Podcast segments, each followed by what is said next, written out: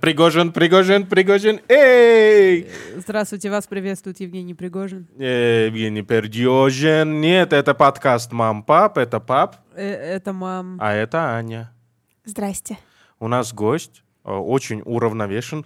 Порой подозрительно, даже нем- немного А раздражительно более уравновешенный. уравновешенный, чем Никита. Да, абсолютно. Ну, Никита яркий. Просто он уравновешен, он яркий. А ты уравновешенная. У меня дреды для того, чтобы компенсировать. Мы сегодня будем добиваться того, чтобы это, да, да, да, чтобы ты призналась. Но для начала расскажи, пожалуйста, нам и слушателям, кто же ты? А, меня зовут Аня, и э, я психотерапевт, психотерапевтка и педагог. А, я 7 лет проработала в школе учительницей биологии, и параллельно я вела свою практику с детьми.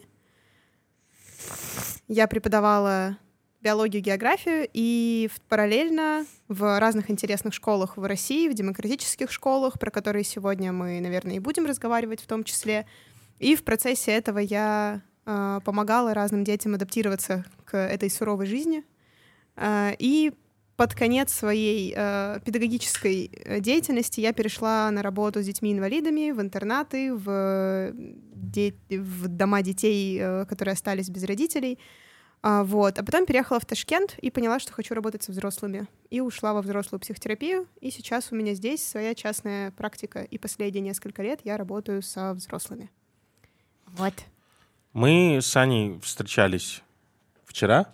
Это так прозвучало. Или Мы позавчера. встречались. Я такая думаю, когда? Не-не-не. Тудум, птск. Нет, мы первый раз увидели Аню, она к нам пришла Ну, в гости. Это-. Так это вчера было или позавчера? Вчера. Я, не Вчера, помню. вчера. Вот. И. Я мамка, у меня все дни одинаковые. А, позавчера. Все, все, все. Я мамка, у меня все дни одинаковые. Какая разница? Не, не, у тебя память хорошая. Это, это у меня. этот, у меня в голове сплошной теремок. У меня беременность и роды, и анестезия, и кесарево сожрали весь мозг, сори. Начинается, я ж мать включается.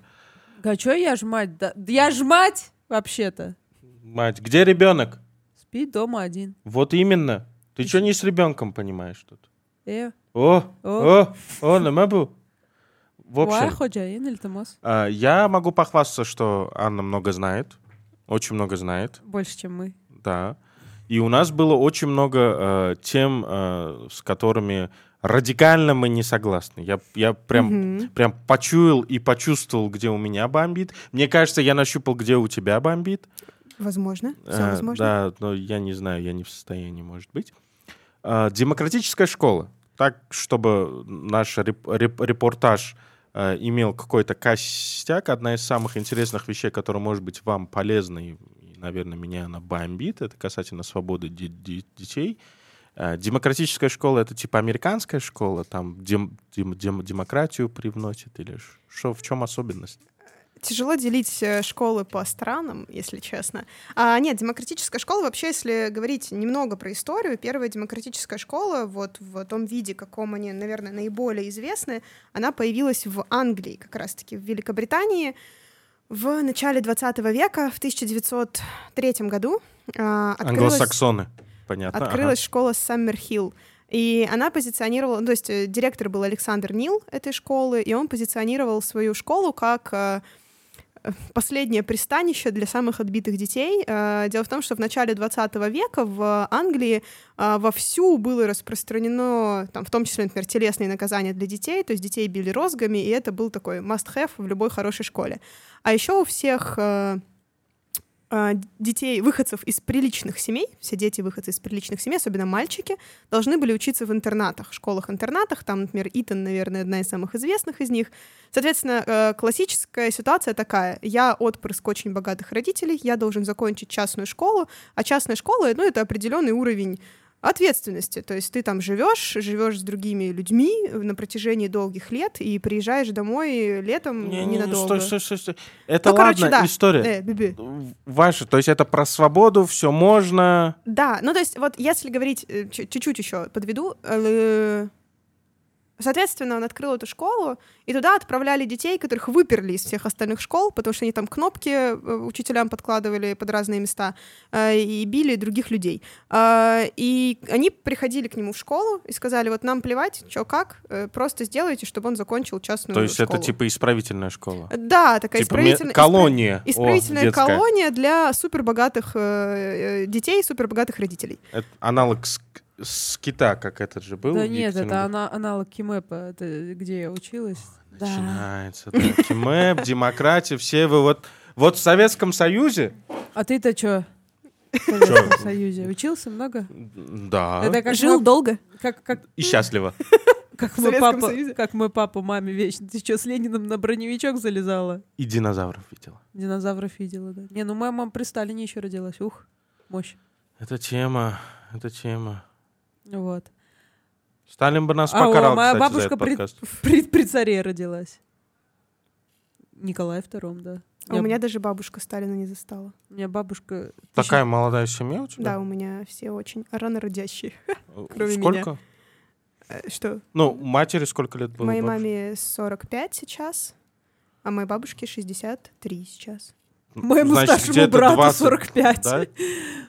Где-то в возрасте 20 лет? Ну, 19. получается? э, 19. Да, я у мамы появилась, и, соответственно, там 18 она у бабушки у своей появилась. То есть у меня... а, Я про бабушку застала э, с прадедом, и вот им бы сейчас было тоже там порядка 82-83. То есть и они тоже рано. Крутяк.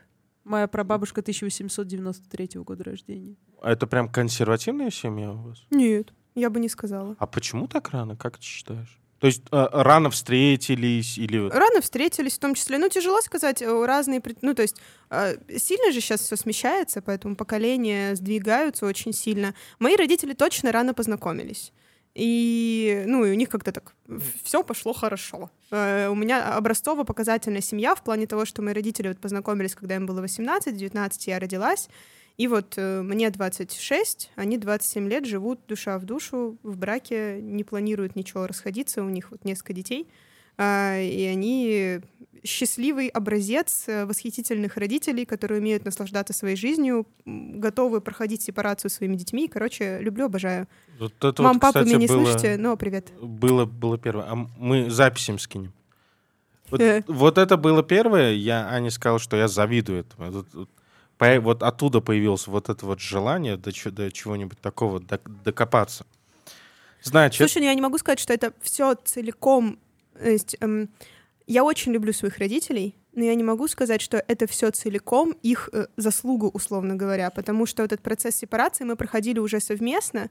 У меня так получилось, что я очень рано закончила школу, в 15 я закончила 11 класс, мгм. и, соответственно, в 19 я уже закончила психфак. И я что-то там худо-бедно понимала, и вот, вот вся эта штука про то, что находились к своим психологам теперь границы свои чертовы строят, вот у меня это началось тогда, когда родители в целом еще, ну, то есть не совсем, наверное, отчасти были к этому готовы.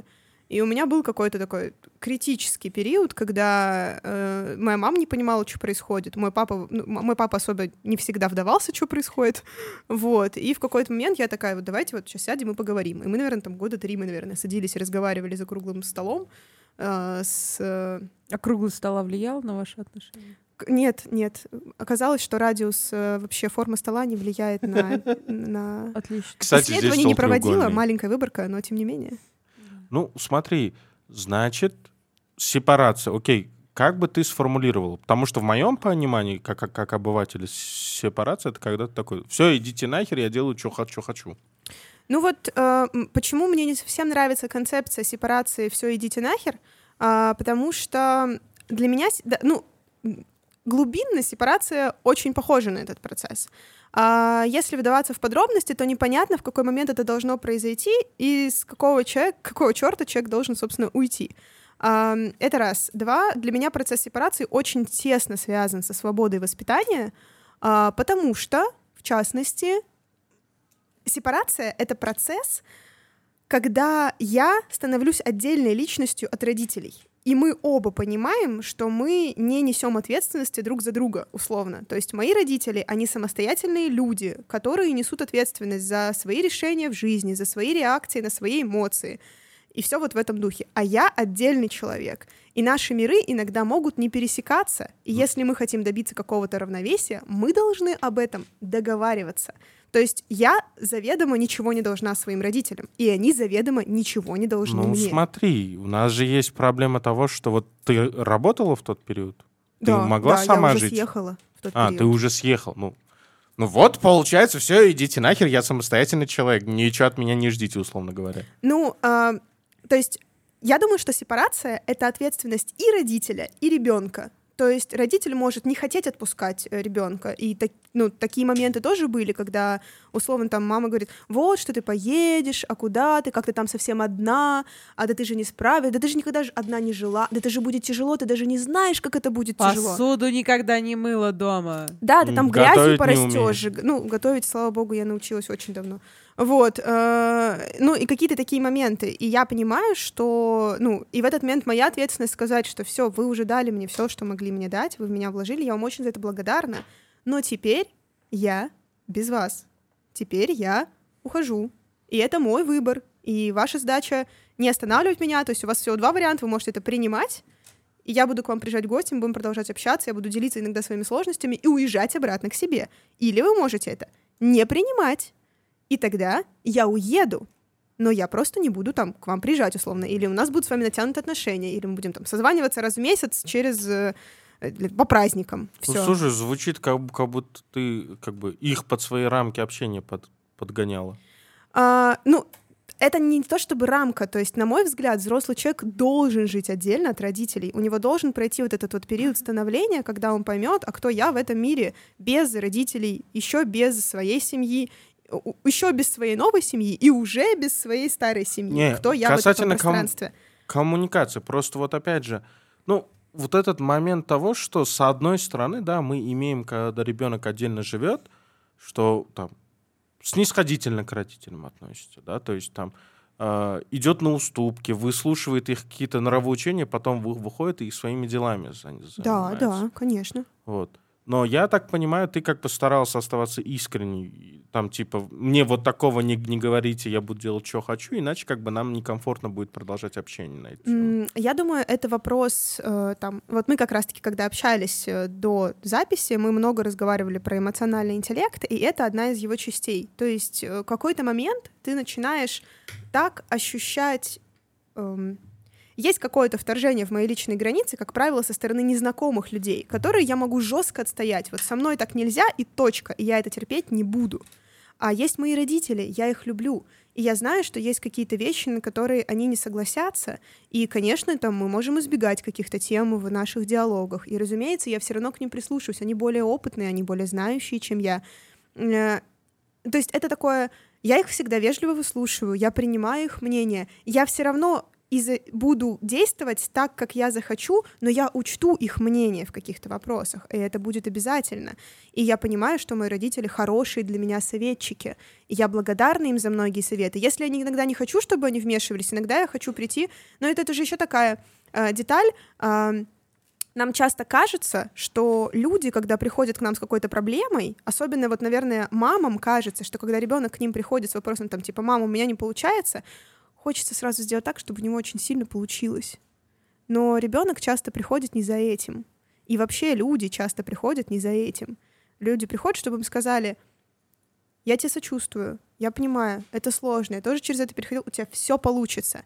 Не услышать совет, как это сделать. А вот я, когда была в твоем возрасте, поступала вот таким вот образом. Нет, я прихожу к родителям не за этим. Я прихожу за ним, к ним по большому счету, чтобы услышать, мы тебя любим, любой. Эти сложности — это нормально.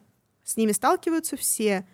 Мы тебя все равно любим, принимаем, ты совсем справишься. Вот этот вот толчок для того, чтобы я опять пошла во взрослую жизнь справляться со своими сложностями. А, Не для того, чтобы они мне подсказали, научили, что-то там как-то подтолкнули, ну, в смысле, нет, вот как раз-таки подтолкнули. Не для того, чтобы они мне передали знания или сделали, не дай Боже, за меня.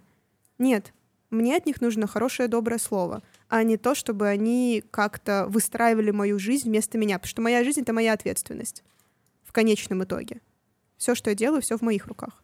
Ну, смотри, ты сейчас так много об этом говорила, создается ощущение, будто вот даже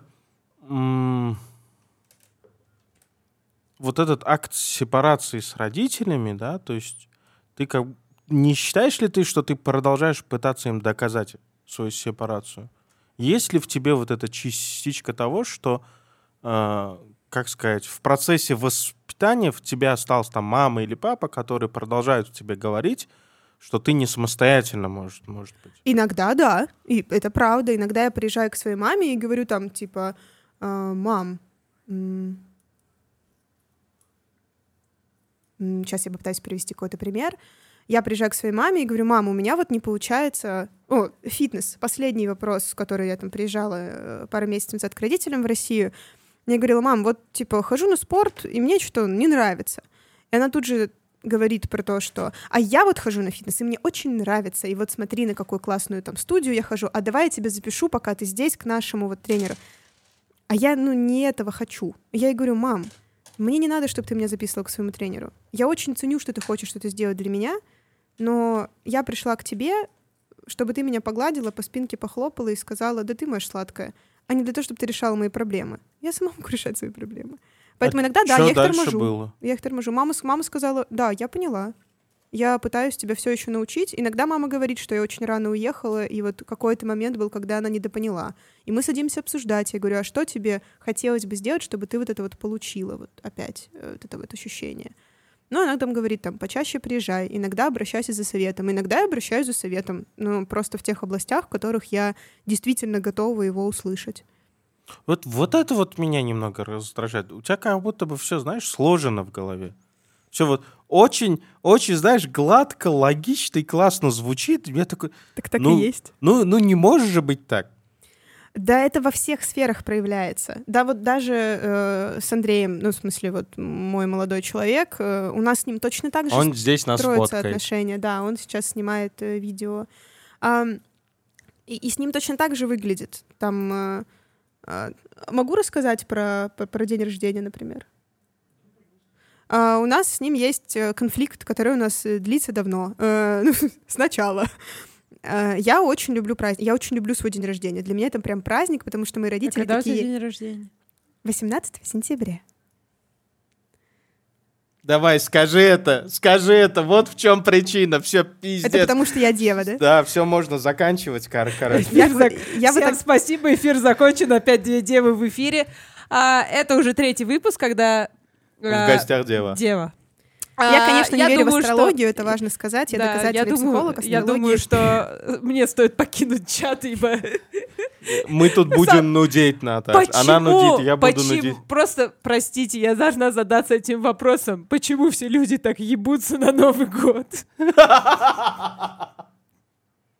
В чем А, фишка? кстати, у меня нет, я сильно недоношена. Вот, видишь? Это значит, значит это не. Новый год, это мои в Новый год. Причем моим тоже по 18 или матери 17, наверное, даже лет было. Да, я говорю, только мои старые престарелые родители решили поебаться летом. Ты, я не знаю, В какой жару. большой любви это надо было сделать просто. Слушай, а в Ташкенте это было? Конечно. А как это так? Ты тоже дело? Нет. Или мне показалось? Он дева. А, а, а, извините. 2 сентября. Извините. Я Ня. календарь перевер... Все, Наташа, поэтому, вид- видимо, на Наташи в этом выпуске будет мало.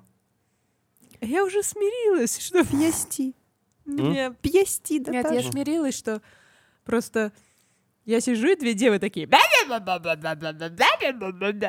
Я просто веду игры ДНД. Это Dark and Dungeons, вот эта вся фигня. Мы фанаты. Я гейммастер, и мы как-то сидим, и душная атмосфера. а У меня была компания из четырех игроков. Из пяти или из четырех? Сколько их было? Четыре. Четыре. И пипец душная атмосфера. И я сижу такая, говорю, я реально просто выпадаю из контекста, понимаю, что игра где-то встала не в том, не в том месте. И я такая, я, кажется, у Лени, да, спросила, Лень, прости, ты кто по гороскопу? Он такой, я дева. И тут они как все вчетвером. И я дева, и я дева, и я, и я реально, я упала со стула. Пожалуйста, давайте закончим. Я так не люблю астрологию. Ой, мы нашли. Короче, натальные карты. Все, я пошла, до свидания. Было очень интересно, короткий подкаст. Вот, вот видишь, вроде люди преследуют науку, но при этом столько уверенности. Почему нет места для сомнений? Нет А, места нет, для это, магии, кстати, эмоций. Не так. У меня есть место для сомнений, и, и вот э, у меня, э, я надеюсь, э, после нескольких гостевых визитов будет свое, э, свой подкаст. Я даже уже знаю, как он будет называться, «Вглубь сознания». Ам, Там все очень так переплетено. Я бывший дайвер. э, Бывших, наверное, не бывает. Я дайвер глубоководный. У меня вот на руке есть татуировка с осьминогом, потому что осьминог как раз-таки для меня символ того, что в науке очень много чего достигнуто, но мы никогда не будем знать все до конца. И, И- это хорошо. И это хорошо. И дело в том, что я как раз-таки... Ну, то есть доказательной базы у астрологии пока нет на данный момент. Возможно, когда-нибудь появится. Я не верю в астрологию, но я верю, верю, например, достаточно сильно в духов. Ну, и я думаю, что когда-нибудь у нас, как раньше, помните, была IP-телефония, когда ты приходишь в кабиночки, возможно, когда-нибудь появятся просчитанные места силы, у нас будет IT IP-телефония с э, нашими умершими родственниками. Могу организовать. Поехали. Наташ, не Я начинай, это- я не начинай про свой род. Давайте возьмемся за руки. У нас как раз стол подходит, и мы такие сейчас это пошаманим, пошаманим, и там предки такие. Да, ничего, да, все хорошо. Спросим у прабабушки, как она там, во сколько Меня больше всего беспокоит, где... А, я знаю, где все курочки и петушки в раю тельшот. Я сегодня почитала... а, Тору? Нет, суры. Не суры, а хадис? хадисы. Да. И, оказывается, змеи, скорпионы и павлины попадают в ад к шайтану. Как обидно. Вот. Змеи, Просто потому что скорпионы. они змеи, И скорпи- и павлины. Павлины, почему? Ведь, ведь Красивые. Чтобы очень красивым при жизни. тщеславие, тщеславие. Да. Нет, дело не в их красоте, а дело в том, что они выебываются вот этими видимо. Мы не можем сказать, выебываются они или нет. В смысле, Ну, мы можем у ладно. них спросить, но они нам не ответят. Нет, так вот это вот хвост, это же символ э, Хорошо. А, тщеславия. а самки павлины тоже попадают? Ну, видимо, судя... Они же ведь по- нелепые, серые, несуразные куры. Но они влюбляются в это, они э, следуют грех и не влюбиться в стимулируют. такого мужчину. Ну вот, вот, вот. грех, грех, грехопадные животные. Так что я чуть-чуть приоткрыла завесу тайны, что в раю я не увижу. Я буду сидеть в курах и в тараканах, но не в скорпионах, не в змеях и не в павлинах. Не, скорее всего, эти членостоногие там тоже еще есть. Не, А есть же еще эти грязные парнокопытные, да? Да, да, Да, да. точно. Но это из иудаизма еще идет. Она всю жизнь не встречалась с девами. И мне вот чисто случайно да. повезло, что ка- когда мы встречались, этот, я ей не говорил свой день рождения. Да, я И это прям спасло наши встречалась, да. отношения. Я всегда говорила, сори, мне не подходит. Извините. Ну вот видите, как получилось. А теперь у вас сын. Ха. Это да. Когда? Что у вас? У вас когда? Только чё? А, это вот все в ту кассу. Вот Поэтому Вот, вот она Сейчас, погоди, а ты кто да? по гороскопу, я сейчас Лев. спрошу. Лев? Так, э, пожалуйста, Вот вы прям себе. астрологическая пара. Вот, вот прям лев и дева. Наоборот, обычно говорят, что типа лев и дева они вообще нет. Вообще нет, у тебя мама лев. Не, ну у меня мама ёбнутая. Ну это же не значит, что все ёбнутые. Вот видите, вот видите, да, где та выборка, когда можно говорить, вот, вот все это можно говорить. Короче, я не верю, потому что доказательной базы у астрологии нет, на мой взгляд. По крайней мере, я Так не у нашла духов же ничего. тоже. Я сейчас вам... У, ну, у духов нет, но духов никак не измерить. Ну, то есть э, это такая область, которую... Есть такая категория, как исследование. Недостаточно не, Прости. И недоказуемо. исследования бывают там валидные и надежные, у них есть несколько показателей. И, соответственно, когда проводят исследования, мы должны понимать, типа, под что подходит гипотеза. И вот если мы возьмем там всех людей, всех, там, не знаю, мы возьмем тысячу человек, а, или там лучше по 100 разных знаков зодиака, вот 1200, да, получается человек, и каждому дадим из них тесты на какую-нибудь оценку личности, а потом проранжируем, посмотрим, какие в среднем цифры у какого типа личности будут, там не будет никакой корреляции, там не будет никакой значимой Но мы же не можем прям всех А еще проверить. знаете, что смешно? Возможно, е- возможно, астрология работает, но астрология ведь очень сложная штука, ведь звездное небо смещается постоянно. Там ведь на самом деле появляются новые созвездия и умирают те, которые были раньше. То есть сейчас цикл сдвинулся. Вот мой, все, мы из демократической школы, и у нас есть своб- А у Я не свобода в договорила. А у Я не демо- А у договорила. демократической школы есть доказательная база? А, опять же, доказательность эм, Да Для- или нет? гипотеза доказательность у демократической школы быть не может. Дем- доказательность может быть у какой-то гипотезы. Если вы мне скажете гипотезу, я вам ее опровергну. То есть вот если мы говорим гипотезу, ш- что на астрология определяет личность, Демократическая там- школа. Н- нет гипотезы. На чем зиждется? На, на свободе. И это то, про что я не договорила, как хорошо, что мы вернулись к самому началу. Продолжаем. А, зиждется на том, что есть, то есть была вот эта вот толпа детей, не, не, под- неконтрольно- неконтролируемых, и Александр Нил сказал им, типа, вот за границу, пожалуйста, не убегайте, и моих работников не бейте. Все, дальше вот вы свободны, делайте, что хотите. Они там э, разрисовывали стены, курили, э, жгли костры на территории, пытались сбежать несколько раз. И в это время там существует персонал, который просто работает свою работу. То есть там есть э, человек, который там занимается столяркой, и он потихонечку все фигурки из дерева в свои кораблики выпиливает. Есть кухарки, которые готовят, есть художники, которые рисуют, там играют в спектакли друг для друга. И дети через несколько месяцев заметили, что они хотят во все это присоединиться и потихонечку втянулись. Ну, это история. Аст- ну, А астрология там где, скажи? да, нет, дело не в астрологии, просто э, хочется же этот подокапываться до вот, вот этого момента. Вот как бы ты вкратце это сформулировал? Вот от обычной школы демократическая школа отличается, кроме слова свобода, просто... Тем, что там любят детей? Уваж... Нет, не так. Тем, что там уважают мнение детей. Ну, мне и же- ребенок считается отдельной личностью с самого начала, как он туда приходит. И вот когда мы с тобой говорили про сепарацию, помнишь, ты сказала, то как ты, как ты обозначил сепарацию? Э, Идите нахрен, я нахрен. этот сам по вот, себе. и мне непонятно, то есть вот как будто в обычной парадигме это должно произойти в каком-то возрасте. И э, у меня, кстати, этот момент тоже был, когда я заканчивала школу, и я понимала, что там я хочу пойти в мед, и эм, это такой один из болевых моментов, которые там я еще до конца, может быть, сама внутри не прожила все еще. А, я не сдала химию, я плохо сдала, недостаточно для того, чтобы поступить на бюджет. Я пришла домой и сказала, что я э, нет, я буду брать год перерыва, чтобы выучить химию за этот год и сдать ЕГЭ и поступить в мед. Мама сказала нет, ну ты отупеешь за этот год, это очень тяжело, поэтому ты идешь туда, куда тебе хватит баллов. И я пошла. И в какой-то момент, ну, мне всегда вот был интересен этот момент, а что было бы, если бы я пошла в мед, потому что я несколько раз после этого пыталась поступить в мед, три или четыре раза, наверное. А У меня ни разу все, что всегда что-то шло не так. А, Я так я получила два высших, и медицинского среди них нет, вот именно исключительно медицинского. Я, наверное, отчасти жалею об этом до сих пор. И вот этот вот тот момент, вот, то есть мне 15, меня, и, и это я вижу в жизни многих детей, когда тебе говорят, что ты будешь надевать, как в анекдоте, Васечка, пора домой, мама, я замерз или, мне э, или я голодный. И вот в этот момент Такие вы неправильно рассуждаете. И в Там был 18 не лет ребенку- там был Мойша. Ну, а Мойша Я потерял, Сань, прости. Ну вот, Я- когда я- ты с детства говоришь ребенку, что он должен надевать, что он должен кушать, как он должен себя вести, а потом внезапно 18 ты ему такой, а почему ты ничего не хочешь? А почему ты не знаешь, куда ты пойдешь в институт? А почему ты не знаешь, кем ты будешь работать? Да потому что за него всю жизнь все решали, потому что ему никогда не давали сказать свое мнение, потому что ему всегда говорили, как правильно и как неправильно. Ну, слушай, это, ну, ты сейчас сам, с эмоциональной стороны как-то объясняешь больше. Ну, то, из-за чего у тебя подгорает, скажем так. Но если возвращаться к вопросу Мгм. о демократической школе, то, что ты описала, что уважают ребенка, да, Мгм. для меня, как для родителя, это, эм, ну, это может быть только отношение конкретных людей, да. Но школа это же все-таки система, это институция, да?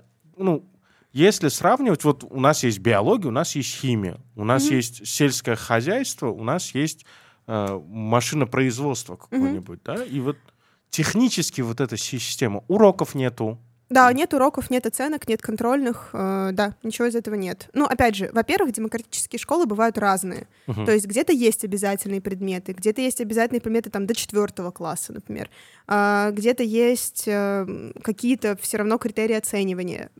Они бывают разные. Я думаю, что здесь базис строится, и, и тут еще один интересный момент. А, я работала в госшколе, и я видела, как написаны методички, по которым должны работать школы. И я вам скажу, что если бы школы работали так, как написано в методичках для учителей, демократические школы бы не понадобились. У нас был бы рай на земле. Но они так не работают, потому что государственные школы и вообще школы — это очень закостенелая система. Тут мы можем много разговаривать про государственность, про связь э, вот этого в целом демократического образования и будущего воспитания свободомыслящих людей. Это тоже отдельная очень интересная тема. Но Уходим, уходим, прости, прости, я, я возвращай, нить, возвращай нить, меня. да, начинаю терять. Так, а, а, демократическая школа. Окей, вот мне про методички стало сразу интересно. Окей, а, значит, а, если ты была довольна а, методичкой именно госшколы, Мгм. есть ли методички в демократической школе, школе и как, как они отличаются, если есть? То есть план-то, наверное, должен, должен У быть. разных э, по-разному у нас не было. Мгм.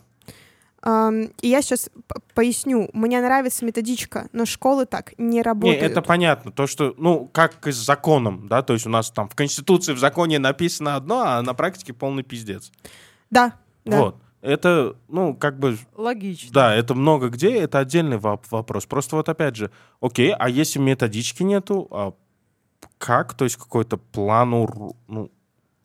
Просто Я сейчас у меня вообще приходила, рухнуло, и я не я понимаю. приходила, э, у нас был общий сбор утром, а, когда мы рассказывали, что мы будем делать. Мгм. То есть, например, я говорила, что всем привет, э, я буду... И вообще там я могла на неделю сказать, вот на этой неделе я с 10 до 11 буду заниматься генетикой, с э, 11.30 до 12.30 я буду заниматься, я буду выращивать цветы на улице. Пока еще тепло, я буду заниматься вот там Мгм. всякими огородами.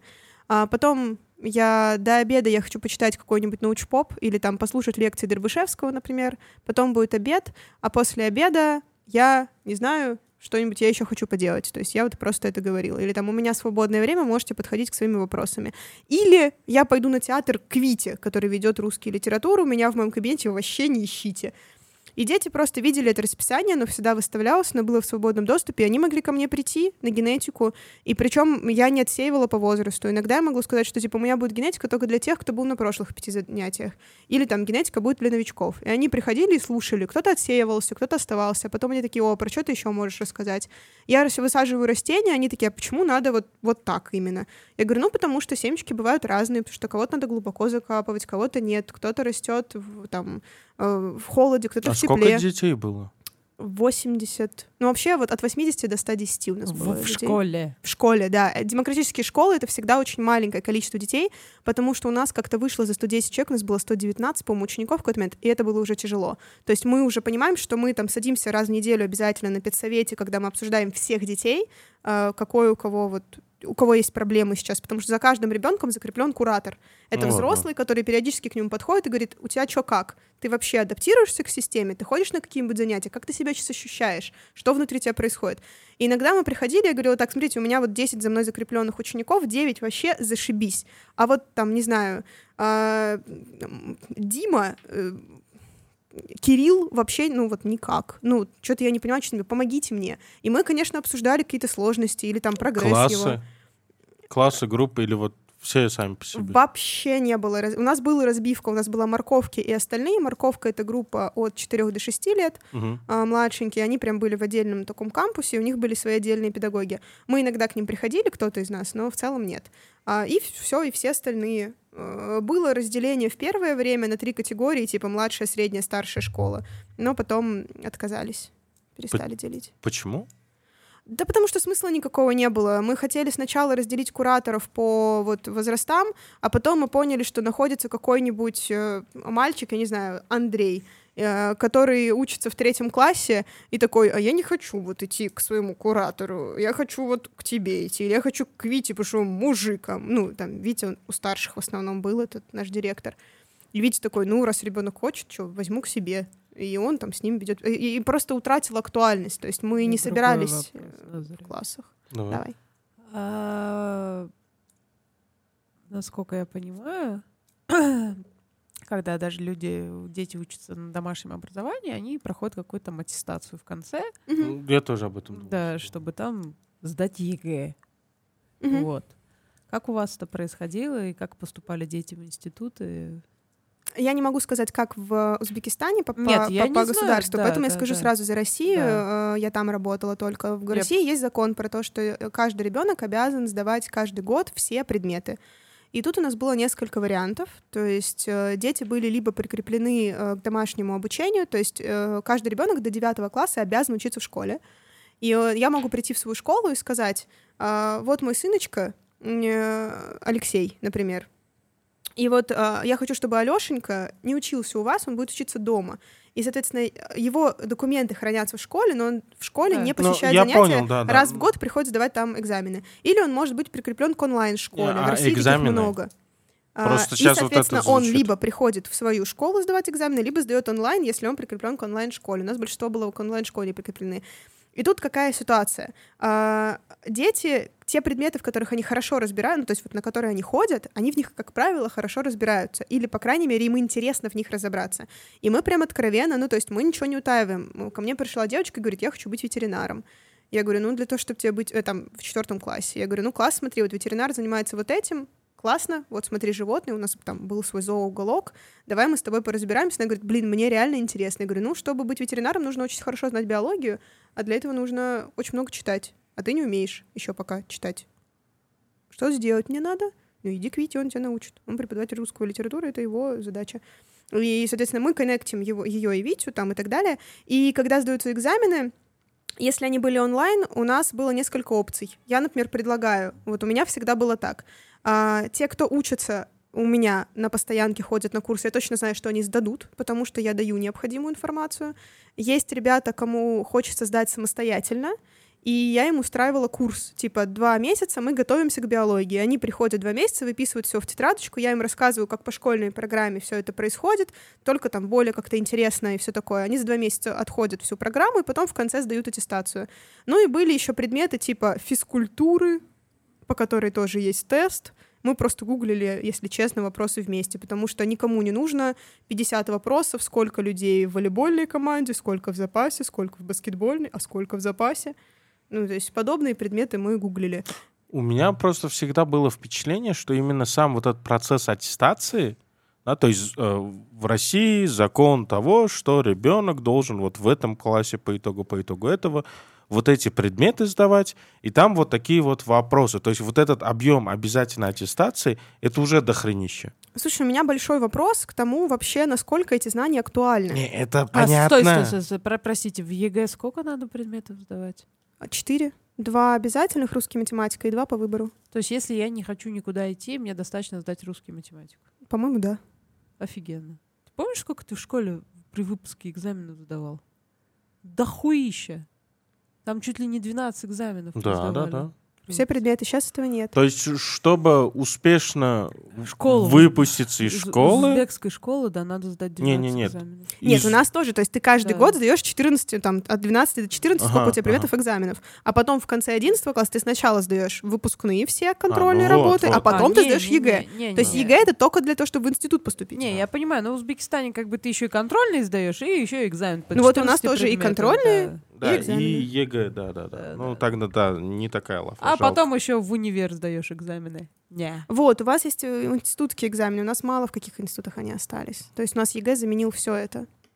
И это тоже проблема. То есть э, в чем еще проблема? Вот эта вот сама по себе система оценки знаний, она вообще не предполагает э, программа настолько большая и настолько неуместная в какие-то моменты. А Она сама себя против... Ну, она не себя... Она Мы противоречит недавно- уже знаниям. Простите, мы недавно убедились, что в России очень скудно по сравнению с Узбекистаном образ... Это э, правда, но я, кстати, когда да. приехала, я готовила по биологии тоже здесь Да. э, ребят, потому что, типа, я прям купила книжки, и, ну, у вас тесты швах. Ну, типа, э, мне ребята присылают тесты, которые у них уже были в институте, и там ошибки. Ну, то Ну, есть, и мы да, подавали да. апелляции, я, я, я больше про то, что объем об- Астрономия, черчение, история России, нет, черчение. история Узбекистана, всемирная история, блядь, что там У нас черчение, да. астрономия есть не везде, хотя вот у меня были.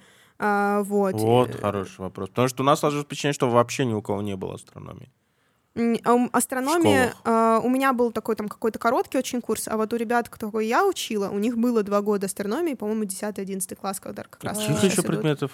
Вот. История черчение, Родины. черчение, кстати, я очень мало встречала, у кого даже из моих ровесников, у кого было бы черчение. Просто я училась в физмат-лицее, и у нас было черчение там, с пятого класса у нас было. Окей, у А, и меня всё. другой вопрос. Вот, например, есть условный Коленька, да, Мгм. нормальный ребенок, как бы Что надо было сделать родителям, чтобы поступить в эту школу? Просто бабки. Ну, нет. А, У нас было, э, я точно знаю, что Ну, вот там Витя Коленька по проводил- деревьям лазит, как бы родители там, типа, вообще не вдупляют, что с ним происходит. И такие, вот у нас Мы есть иногда бабки. проводили э, собес, условно, с Мгм. родителями, но это скорее, это скорее был отсев родителей, потому что тут какая ситуация? Дети, которые растут вот в демократической школе, они могут очень классно, офигенно э, надрочиться в том предмете, который им интересен. То есть у нас были ребята, там, которые занимались, условно говоря, информатикой, но вкалывали так, что они там в девятом классе участвовали в хакатонах, и у нас у одного мальчика, по-моему, с восьмого класса, и он уже был зачислен в ИТМО. То есть ему прям прислали, что вот вы, такой молодец, что вот можете к нам поступить в любой момент. Это один из лучших э, институтов в России по программированию и вообще подготовке вот таких специальностей. Все, ну, то есть он школу он сдал в восьмом классе еще. Он может заниматься всем, чем хочет формально. И он выбрал биологию в том числе. Он вообще ни разу не ходил, по- по-моему, на географию, вот в частности. То есть есть такие ребята, есть родители, которые... И когда мы говорим про такие примеры, что вот есть такие ребята, родители думают, что мы вырастим обязательно гениев из их детей, что вот ребенок у нас через две недели захочет заниматься всем, раскроет свой потенциал. Это неправда. Он может 4 месяца ничего не делать. А он может выбрать, там, не знаю, английский и физику. И все. И он как был тупым в истории, условно. Так тупым и останется. А со скольки до скольки? С 4 лет до 11 класса.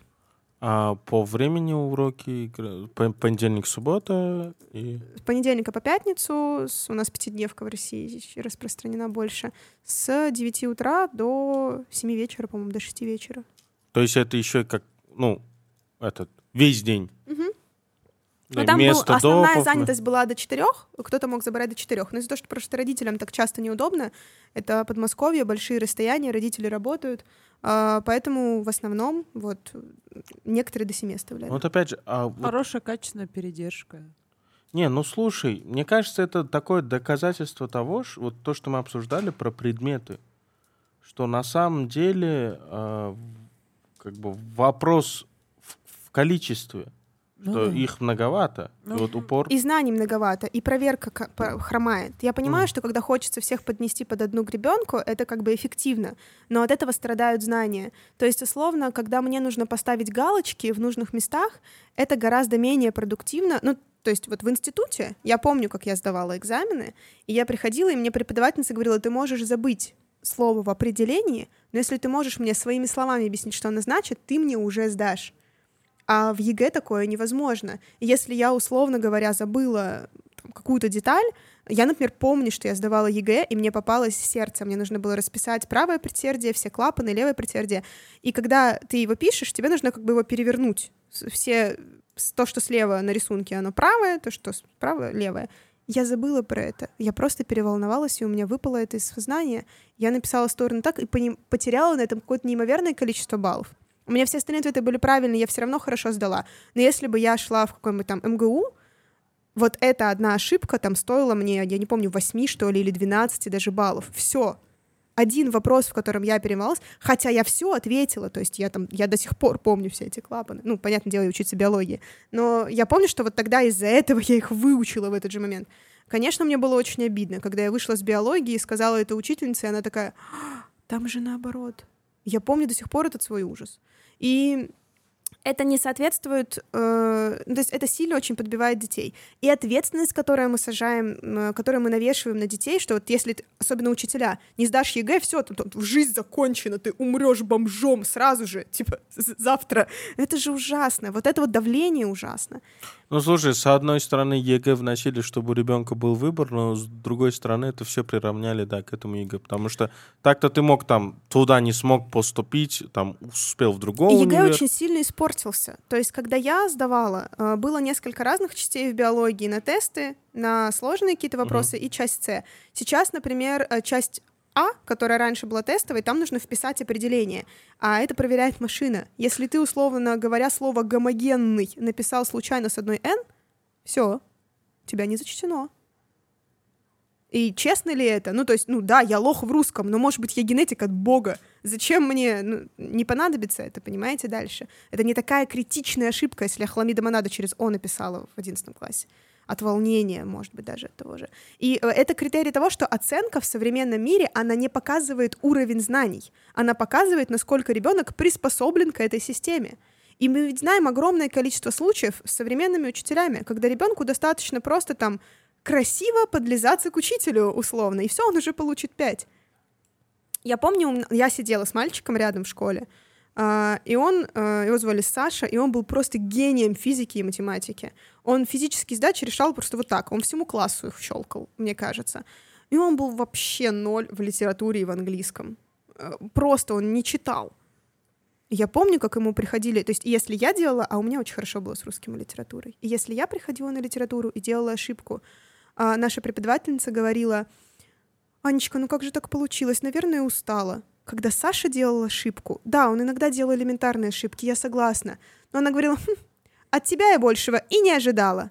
Что? Да он умнее меня в несколько раз в других предметах. Что вам вообще позволяет сравнивать, переходить на личности? И вот это негативный кон- контекст тоже, что в школах работают выгоревшие учителя, которые не видят за детьми уже детей.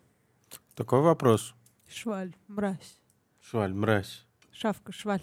Ой, у меня в школе тоже пиздец был.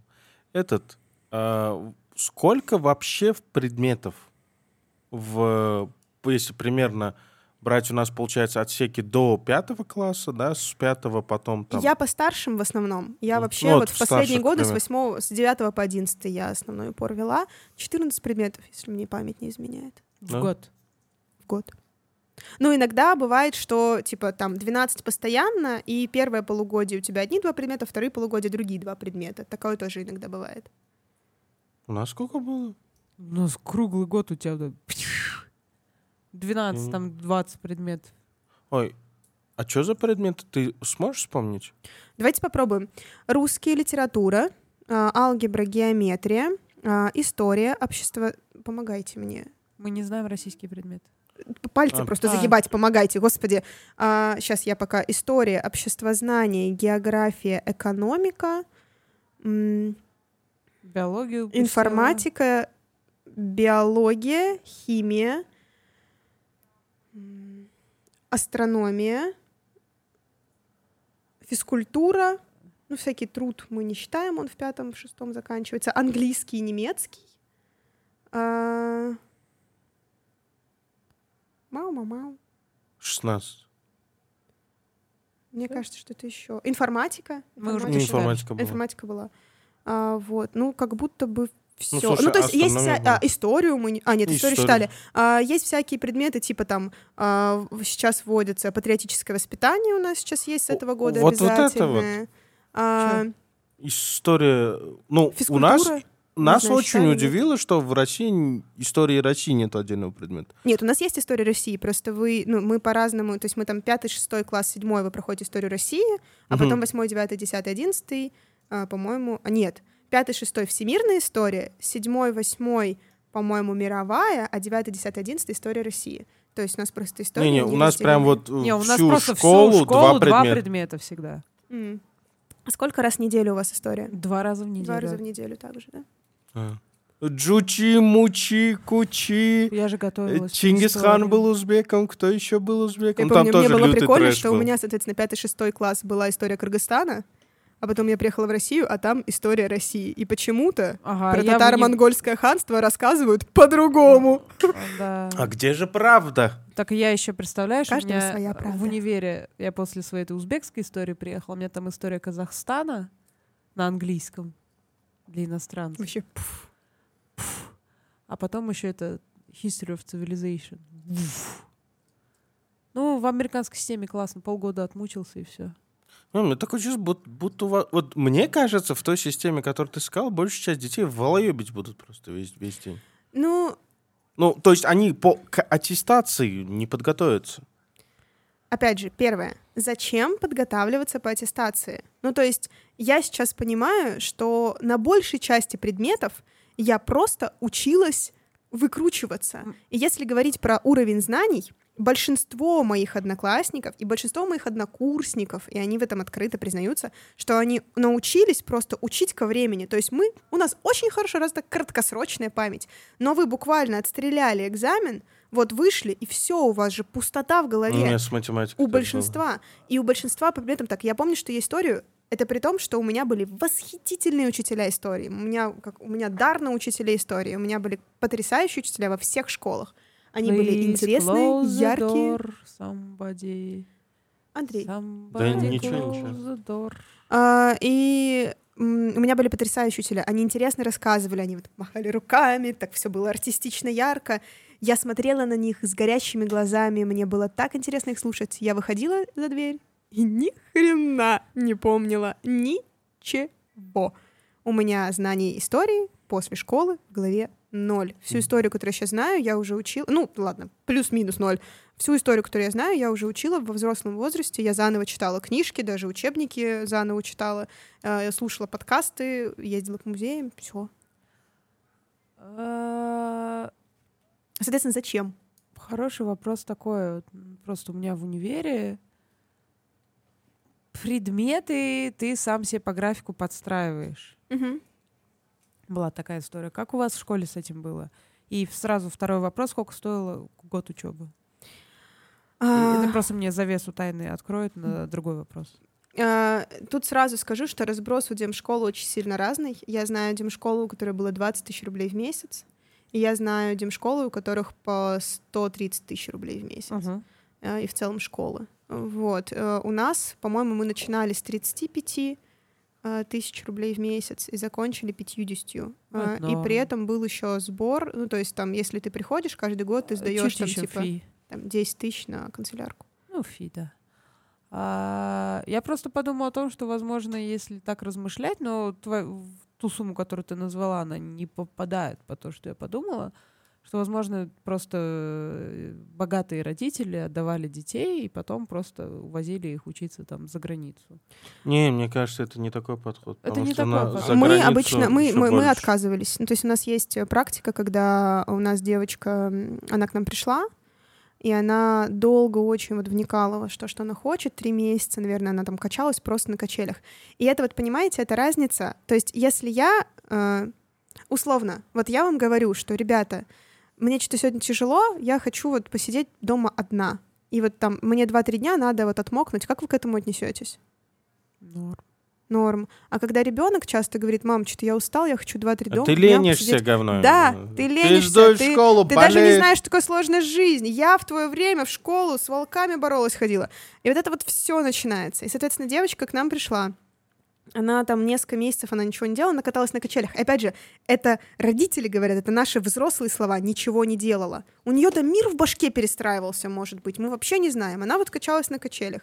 Потом через три месяца она пришла, и вот к своему куратору сказала, чем она хочет заниматься, она начала потихонечку встраиваться.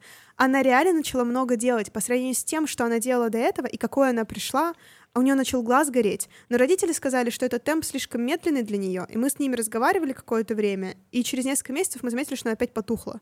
Она опять качается на качелях и ничего не делает. Мы вызвали родителей на разговор, а, спросили, что происходит, и они говорят, что мы вот до четырех она ходит у вас, а потом она приходит домой, у нее три репетитора ежедневно. И мы сказали, все, вы к нам больше не ходите, до свидания, мы вас больше не принимаем. Потому что зачем? Ну, то есть мы учим слушать ребенка, быть к нему внимательным, учитывать его какие-то потребности, научиться с ним разговаривать, а они говорят, нет, я сказала так, У меня вопрос. поехали. а, про проверочной самой системы. Вот ты говоришь, она качалась на качелях. Мгм, Вот ребенок пришел, мгм. и утром его привезли, это его первые дни, например, и он не хочет ни на какие уроки ходить. Мгм. Так, как правило, и происходило. Ему есть чем заняться, чем себя развлечь. Да. Например, Ну, во-первых, э, все дети свободно перемещаются в пространстве, они все играют, э, у них там есть площадки и все такое, а, есть книги, есть какие-то игры. Э, И мы, учителя, мы не только так работаем. Типа, вот я учительница биологии, я веду биологию. Я играла в шляпу, я играла в настолки, мы проводили ДНД в школе. Мы много делали каких-то штук интересных. И, то есть, ребенок в этом отчасти суть. Мы больше, чем учителя. И а, там есть спектакли, которые ставят. И это, опять же, это про способ донесения информации тоже. Современная школа вот чем отличается? Если мы посмотрим на методичку, там очень много про то, что не надо заставлять учить читать детей вот литературу. Поставьте с ними спектакль, сделайте что-то такое. С вами ставили учителя литературы в школе спектакли? Ну вот хорошо, там много ли вы знаете людей, у кого учителя литературы не просто эссе заставляли писать, а вот вы там читали по, по ролям, надевали костюмы, ходили на спектакли. А это в программе все есть. И в биологии тоже все это есть. И это как раз-таки... Ну, как но, эти но в лабораторные. школе это невозможно делать. Ну, то есть в те там порядка... В 45 минут 30 человек невозможно в это уложить. 40 даже в основном. То есть когда там по, по программе все звучит идеально. Э, В реальности это невозможно учить. А в школе в такое возможно. Потому что я могу играть с детьми. Они меня могут узнавать шире, не только как учительницу. И я могу биологию, я могу там, условно говоря, я э, еду, там, например, я могла сказать спокойно, что сегодня еду в геологический музей, поехали со мной, или там в музей имени Дарвина. Собиралась группа, родители скидывались на билеты и дорогу, мы ехали, и я им в музей вела экскурсию, или мы могли нанять экскурсовода, а потом еще отдельно походить. Мы ездили в другие города, где мы делали с ребятами классные штуки. У нас был очень классный, не конкретно у меня, а у моей коллеги был потрясающий эксперимент. Дети приехали во Владимир, причем там были дети от э, 10, по-моему, до 12 или до 13 лет. Ну, то есть вот такая ограниченная возрастная прослойка. Она сказала, мы просто съездим во Владимир, и дети решили внезапно... Ну, а это богатые дети, в смысле, богатых родителей, да? Они такие, Ну, а как- сколько вот там, типа, а что такое МРОД? Они внезапно такие, а вот на ш- как живут остальные Живем нам в рот, ебаный Не, в рот. да, они так, а, ну, не так, без ебаный в рот они сказали, э, но они типа такие, «А, окей, там, а как вот можно вот выжить? Э, а бабушку они какую-то увидели, которая типа мелочь считала, и они удивились этому, они не ездили в общественном транспорте. И они говорят, а что это, как это так? Не, Мы говорим, я, ну вот- кстати, удивлена низкой цене. Для меня 50 тысяч рублей — это мало. Ну вот, Ну да, ну это да, было да. еще сколько там лет? Ну, в целом, года- четыре 50 года назад. 50 тысяч — это норм. Ты как считаешь? Как по мне, мы тут Ну, садик э, думаем. Это в то время баксов 800 было, да? 800, Ну, 900. норм. Ну, норм, да. Ну есть вот. как бы, да, это Ну, для- Ну, Учитывая, что это на весь день. Да, ну это прям Потому что одна из про- шикарно, проблем шикарно, госшколы, то, да. что да, да, да. Даже есть сада в какой-то степени, считаю- то, Да, что я считаю, что успеть. эти бабки это прям вообще шикарная цена. И у нас за- была иногда проблема, мы не могли сделать больше, нам нужно было в какой-то момент поднять цену, но э, мы не смогли этого сделать. И еще раз, я не говорю, что наша школа была идеальной. Ну, она в итоге А Это идеальная. сейчас дай, дойдем, у меня есть А, вопрос. И суть в том, что у нас очень у многих было очень много детей. То есть у нас прям многодетные родители, их было очень много. И причем там по 4, по 5 детей у нас действительно было у многих. Материнский капитал делает свое дело. И, ну, это из-за того, что это не государственное учреждение, ты не можешь потратить на него материнский капитал. Ам, и в том, что, ну, то есть 200 тысяч на ребенка это уже проблема м, для, там, даже для богатых семей иногда. Ну, то есть богатые тоже разные, конечно. Ам, а о чем мы говорили? О чем мы говорили? Школа не До идеальна. Школа, и до школы не идеально. Не-не-не, сейчас у меня другое Да, было. да, да, да. А, ты раз... Так, деньги были, дети, деньги. Карты ты что? Ты что-то говорила? Ма- У матросов нет вопросов. У меня был, ладно, Окей, за- проехали. забыли, Чё-то я хотели опять сов- увела соврать. всех. А, этот, вот про минусы. М, Первый, это что интересно, фейловые дети. Ну, случай, случай, что с ребенком, вот прям вот система была не для него, либо, либо, что в текущей системе пока непонятно, как, то есть не Мгм, удалось мгм. его завлечь. Ам, было, были и фейловые дети, но опять же, иногда детям хочется вот этого вот сидеть за партой с белыми бантиками, вот девочка в основном почему-то. А, есть такое, такая штука, у нас была девочка, которую привели такие супер демократичные родители, они там на собеседовании, они прям такие, «А, мы все это время жили на Бали, на Бали, вот это вот все. И мы хотим, э, чтобы наш ребенок не учился вот в этих вот советских школах, мы вот их все презираем, хотим свободы, чтобы слышали мнение. И через какое-то время они пришли к нам, вот, два года, что ли, Ребенок в красном галстуке. А, Вот. э, А, а они пришли такие, говорят, в смысле, вы настолько демократичны, что вы не учите стихи наизусть, там какого-то там Да. стихи Чуковского? Мы такие, «Н- нет. Нет, ну это сильно, мы, мы забираем ребенка, и они отдали, э, ну и, и справедливости ради там мы, то есть разговаривали с ними по поводу того, что ну тяжело девочке, но она не заточена под земшколу. Любой ребенок с какой-то стороны может быть заточен придем в школу. А это- это сколько Summer лет Hill. было? Это На первый, второй класс. Первый, А. второй класс. Вот, и они, э, ну вот, э, она в целом чувствовала себя норм, но мы видели, что ее потенциал больше. Она может вот сидеть на уроках, ей кайфово сидеть на уроках, ей кайфово сидеть долго. А, И мы такие, ну слушайте, может быть, э, они- вот они пришли тогда со стихами, и они ее забрали, отдали в обычную школу, ну, в частную, но вот в обычную, э, и скидывали нам фотки, как она там с бантиками, гладиолусами в белой черной форме, и счастливая. Ну, на здоровье, конечно. Была форма школьная. Нет, конечно. Слава богу.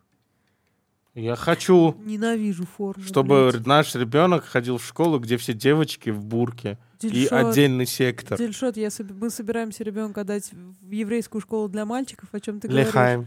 Там будет очень хорошая форма, кипа. Я хочу, чтобы Голые ребенок, дети. я хочу, чтобы у ребенка был выбор, э, как ему ходить. То есть, если ты хочешь надевать форму, на тебе на здоровье, пожалуйста. Не хочешь, не надевай. Как в Хогвартсе, чтобы Не, было какое-то я- время без нее, например. Я больше склоняюсь к тому, что а, если есть возможность ребенку а, навязать, пока у него вы- выбора нет, я с радостью буду навязывать. Ну, то есть, условно, А Я нет, вот категорический противник. А когда ты поймешь, что вот сейчас надо перестать навязывать? а, я в, в каком плане? Я даю ребенку белую рубашку, ему нравится, он одевает, все идет. Потому что я хотел, чтобы он белую рубашку одел. А в следующий раз он видит, ой, я хочу другую. Вот это уже другой вопрос.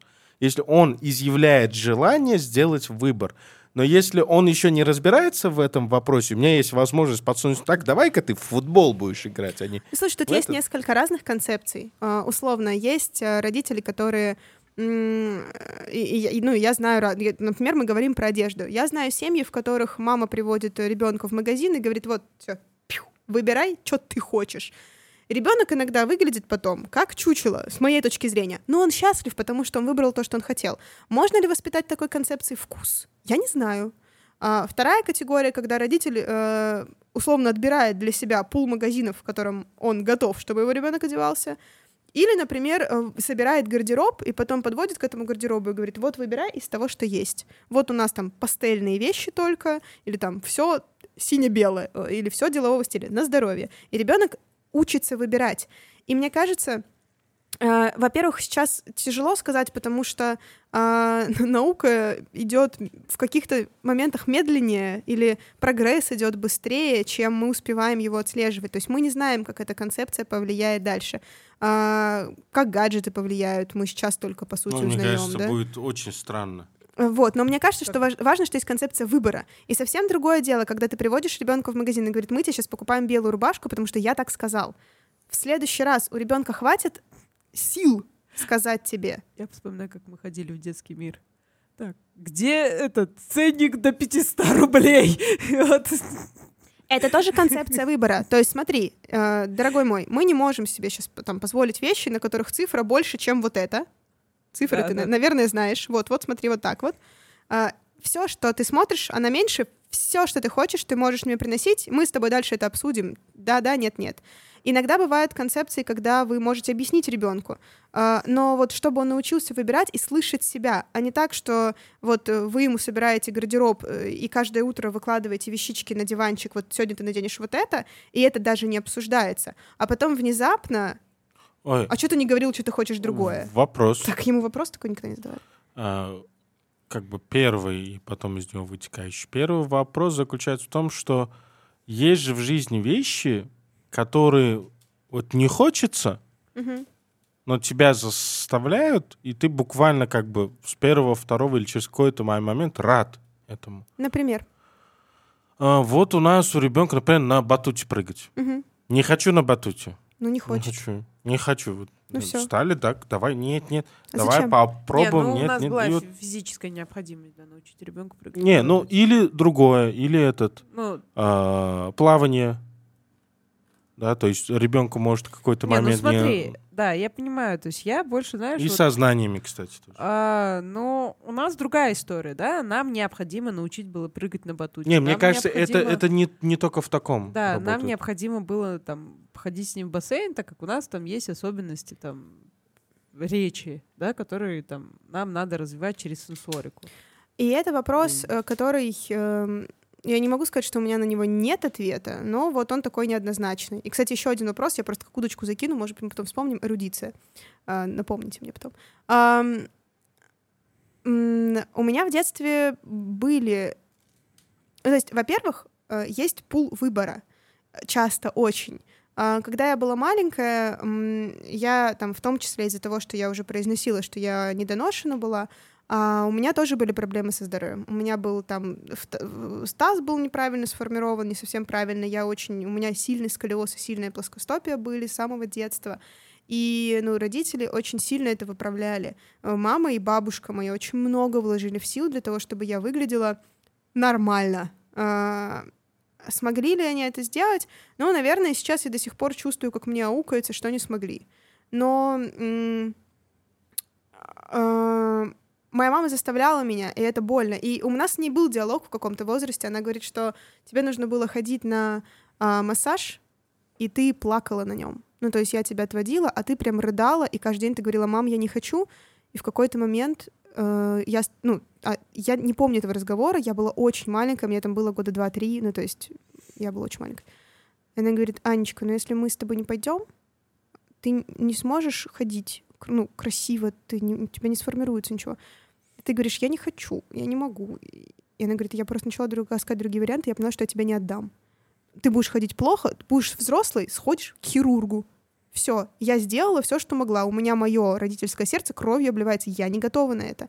И это тоже, ну, то есть, и когда там, условно, а, мне нужно было ставить пластинки в детстве, и моя мама говорит, слушай, я знаю, что это больно, но вот давай посмотрим с тобой на картинки. Ты хочешь вот такой прикус? Давай мы запишем тебя на аудио, смотри, ты сейчас вот так разговариваешь, ты хочешь, чтобы ты лучше говорила? говорила, да. Говорит, ты готова потерпеть? Я говорила, да. Мне было 6 лет, когда мне надели пластинки, и это был осознанный выбор. А в какой-то момент я сказала, мне нужно было тоже ходить на плавание. А, нет, на плавание ходила, мне нужно было ходить на гимнастику. И я сказала, что я больше не могу, я больше не хочу. Она говорит, смотри, вот есть вот так девочка умеет, а и, вот ты не умеешь. Ты хочешь так научиться? Я сказала, слушай, я не уверена. Мне было 5 лет или пять лет, да, по-моему. И она говорит, все. Но когда ты вырастешь, у тебя был шанс этому научиться, ты не захотела. Я сказала, окей. И, э, наверное, это даже было бы не так э, глубоко, если бы меня не выгнали с гимнастики. То есть я походила несколько занятий, мне сказали, девочка, у вас бревно, она никогда на шпагат не сядет, мы ее выгоняем. Я сижу на шпагатах сейчас. Я в 20 лет пошла и села на шпагат своим выбором и так далее. Сейчас мир такой, что какую бы проблему, какую бы ошибку в основном, ну, если мы не берем вот э, детей с диагнозами, часто, что бы ни случилось, у взрослых людей это можно исправить во взрослом возрасте. Возможно, это будет дорого, но вы не обязаны своего ребенка выпускать в жизнь полностью укомплектованным. Ну, слушай. Важнее его желания в некоторых моментах. А, тот пример, то, что ты сказала, а, что у матери кровь кровью обливалось сердце, поэтому она этого не сделала, да? Угу. А, то есть если это отдельно там от личностного воп- вопроса отделить, в моем понимании, то есть у меня есть в какой-то степени вот этот момент не то что осуждение, то что э, преодоление себя во благо ребенка. То есть я не говорю, что это однозначно не, неправильное решение, но вот это вот спор того, что э, я как родитель беру на себя ответственность, что завтра Махди будет мне говорить, нахрена ты меня на борьбу отдал, к примеру, mm-hmm. да? Потому что я не могу до него донести весь объем опыта и знаний, который у меня, например, в голове есть, да? и я беру на себя ответственность, что завтра ты будешь ко мне приходить и говорить, да пошел ты нахер, вот что ты вот так вот сделал, ну, ну я сделал так. И вот в этом ценность разговоров. То есть я понимаю, что если бы моя мама, наверное, отдала меня туда к массажисту, Uh, мы никогда не узнаем. Ребенок это опыт без контроля. Ну мы да, никогда да. не узнаем, что бы произошло, если бы вы сделали тот или иной шаг. Uh, и ребенок может прийти, а может не прийти. А может быть тем, что вы его отдали на борьбу, он потом придет вам и скажет, а какого черта? Я ее ненавидел, я тебя сейчас ненавижу из-за того, что ну я вот, ходил вот, на вот. эту чертову борьбу. Мы никогда не узнаем, что было Но бы есть и дальше от крайности момент. Касательно образования. Наша ля-ля. Ну, это да. Я, я задыхаюсь. Я тоже, кстати. Воздуха нет. Кондер вырублен, что ли? Мне кажется, он вырублен. Я задыхаюсь. Я ж... Здесь же закрытое пространство. А. Я... Меня подвырубает. Давайте все откроем. Что можно? Но у нас не так Рот много открыт. времени осталось. На. Вот. Ой, да, мы уже столько проболтали. Как приятно. Я что хотел сказать про знания. То есть это, например, вот ребенку не нравится физика, да, и она может не нравиться ему потому, что там кто-то не так сказал, и он физику любил, либо в мультике увидел, к примеру. Вот. Но его под- подталкивают к этому, да, первые там какие-то уроки, и он потом рад. Но он бы не шагнул в то, что ему нравится. И вот этот вот момент того, что, с другой стороны, когда я говорю, нахер большую часть предметов в школе. Но при этом я сам тоже беспокоюсь вот этого э, вопроса кругозора, да, пресловутого. И вот это вот, наверное, вопрос эрудиции. И я понимаю, с одной стороны, что я дитя, в которому в школе было нормально. Ну, то есть я ненавижу школу. Я свои школьные годы, вот особенно с 8 по 11 класс, ненавижу очень сильно. Мне кажется, если я попаду в ад, я попаду в свой восьмой класс. Вот к своим одноклассникам. Ам, я ненавижу их, я ненавижу школу, я ненавижу тот период прям вот сильно очень. Но когда я думаю, вот почему я сказала про эрудицию, для меня один из очень важных вопросов то, чтобы ребенок был эрудирован. И я понимаю, что сейчас у меня очень мало времени узнавать то, что мне бы хотелось узнать, и очень большая часть моих знаний, она взялась со школы, потому что я реально все читала. Но э, мы никогда не знаем, что послужило тем спусковым крючком. Как я уже сказала, истории у меня были потрясающие учителя, и ни один из них не смог зажечь во мне искру. А у меня был дедушка, который очень много читал, и у меня вот, вот были дедушка, бабушка, мама, и, наверное, дядя э, в меньшей степени чуть, которые вложили в меня действительно очень много. Я помню, как мы гуляли, и они мне показывали листву, как мы с мамой рисовали, она постоянно спрашивала, типа, а что вот у тебя сейчас, а что ты там понимаешь под этим, а что это для тебя значит. И вот эти вот вопросы, и вот этот вот жизненный какой-то азарт. Я помню, как мы с дедушкой сидели, я была совсем маленькая, мне это было там 4-5 лет, и он мне вслух читал Ильф, Ильфа и Петрова, и он смеялся, он обожает Ильфа и Петрова. Он смеялся, и я хохотала наигранно, сидя рядом с ним, потому что я, я еще не понимала этого юмора. Но дедушка смеялся, и мне было смешно. И вот это вот он, я считаю, что он очень сильно заложил фундамент того, что я настолько любознательна. В школе иногда это невозможно сделать. И я понимаю, что иногда есть семьи, где у родителей физически нет возможности вложить в своего ребенка вот этот вот азарт к изучению, вот эту вот любовь к жизни, в которую меня вложил дед, мама и бабушка. Их нет, и классно, когда учителя берут на себя эту задачу. Но тут возникает такая конфронтация, что школьные учителя, как я уже опять сказала, выгоревшие, у них нет на это силы возможности. Они преподают свою программу, им надо читать 48 минут, иначе их э, начальство шкуру с них сдерет. И это плохо. И это одно из отличий демократической школ от обычной, потому что там все относятся друг к другу ну, с уважением с каким-то. И я понимаю, что я там могу преподавать так, как я хочу. А я считаю, это одно из своих суперсил. Я я правда считаю, что я отличный учитель биологии. Я могу рассказать интересно про множество тем, ярко и красочно. И у меня было много детей в демшколе, которые не ходили ни на один предмет, но ко мне ходили. И я считаю это моей победой в том числе. Подписывайтесь на подкаст про биологию от Ани. Не, не про, биологию, он будет называться «Вглубь сознания», он будет про психологию. Но Не я про надеюсь, биологию что у тоже меня надо. Я надеюсь, что у меня тоже получится интересно так рассказывать, как я преподавала детям. Я надеюсь, что я действительно была интересна. Не знаю, может, меня слушает кто-нибудь из моих учеников, э, и ты такой...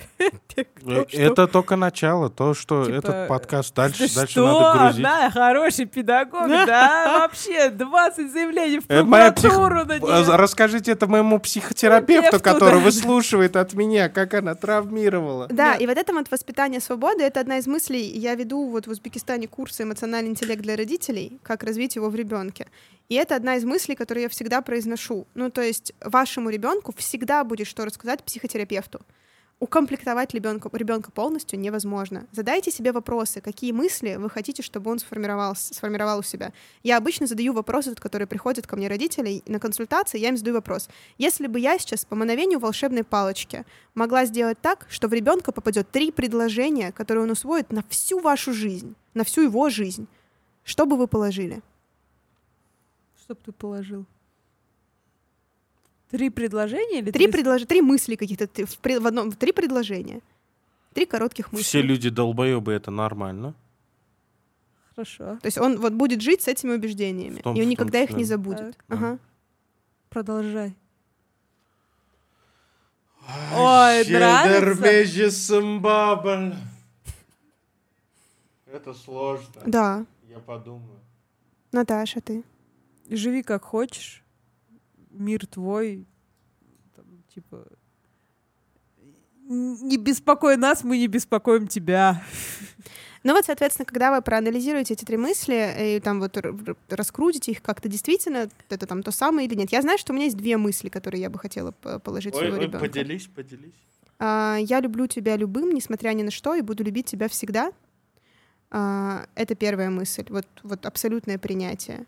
А, вторая мысль, ты можешь всегда ко мне подойти, что бы ты ни, вот, что бы у тебя ни случилось, ты всегда можешь, должен, нужен обращаться так ко мне за нечестно, помощью. я теперь плохом, плохим родителем. Плохой Я отец. отец. Не, я я всегда... ещё не Нет, придумала. я, я, я всё придумала меняется. классную историю, я просто всегда прихожу, в- я плохая мать. Все. У нас сейчас ребенок спит один. Ну, Ты скидываешь Да. себя ответственность Да, просто. я просто типа, сразу, типа... я просто мама нет, плохая. просто- нет, да ну реально, нахуй выслушивать, блядь. Я ненавижу выслушивать. Это знаешь, как... Тебе меня достаточно Да, услышать. я выслушиваю вот эту хуйню раз, даже если она хорошая. Я просто говорю, все, давайте я... Я плохая мать, все, я типа сгорю в аду, блядь, все. Вместе со скорпиончиками. Но вот при этом вы мне здесь говорите, что вы вот э, плохие родители в какие-то моменты. Я понимаю, что это все шутки, но тем не менее. А, но вы же так сильно обеспокоены будущим своего ребенка и так сильно хотите изменить мир, лишь бы он жил в более лучшей его версии. Ты хочешь что-то поменять? Так я же, мы с ней А, разговаривали, не, да? мне Да, похуй. этом. Не, мне похуй. Честно, я вообще ничего не хочу. Мне даже если Потом- завтра апокалипсис, Потом блядь. обсудим. Не, не, ну это в том числе и поэтому мы в каких-то вещах Да, компенсируем. да, да. Я, Мгм. я считаю, что даже если завтра апокалипсис, и мы сейчас сидим там, а он спит один, похуй. Честно. Вот, поэтому воспитание свободы, оно, во-первых, про э, саму разницу подходов к образованию. И для меня, э, и еще одна мысль, сейчас мир настолько быстро меняется, что мы никогда не можем, ну вот на мой взгляд, мы сейчас не можем сказать, что вот он пошел в первый класс, условно говоря, через 15 лет он выйдет во взрослый мир, закончив школу и институт, и какой будет мир через эти 15 лет? Ну, я не знаю. Никто не знает, скорее всего, наверняка. И поэтому вот актуально ли ему учить тем знаниям, которые есть в школе? Условно, а, а обязательно ли учить его писать? Вот правописание, оно сейчас вообще актуально в Вот современном мне мире? кажется, оно наоборот сейчас гораздо более актуально будет. А- а- зачем? Зачем? То, что большинство не будет использовать, Ну, будет зачем? новую чисто писание зачем? Ну, я умею писать. Я пишу как курица лапы, но я умею это делать. Зачем мне чисто писание? Зачем мне уметь выводить? Мелкая моторика? Есть вышивание, бисероплетение, дохероплетение. Зачем ему бисероплетение? Зачем ему Зачем вышивание, мне? если Я есть очень любила бисероплетение и очень не любила правописание. Ну и ничего в моей жизни не поменялось. Я все еще хороший специалист. А если он будет любить правописание? На здоровье пусть ходит, А. пусть красиво, Я ему нравится ничего- каллиграфия. Мне, мне такое ощущение, что я в школе вообще ничего не любила. Не, мне кажется, тебе до сих пор воздуха не хватает. Да, может быть. Поэтому всем спасибо. Это был с вами подкаст Мам Пап. А, Всем спасибо большое. У нас в гостях была Анна. Мы... Анна, в гостях был пап. Еще Вот. бы час поболтала. Свободу, Вот, вот сделай свой подкаст про биологию тоже сделай. свободу Так попугаям, детям э, и всем остальным. Потому что этот, если бы я тебя не, переб- не перебивал, у нас бы все только тебя слушали. Этот. Да, ключевые мысли многие не передала. Как я рада, что я к вам сходила. Спасибо большое. Спасибо тебе. Ник, выруби меня. Пожалуйста. Убей меня. И пригу-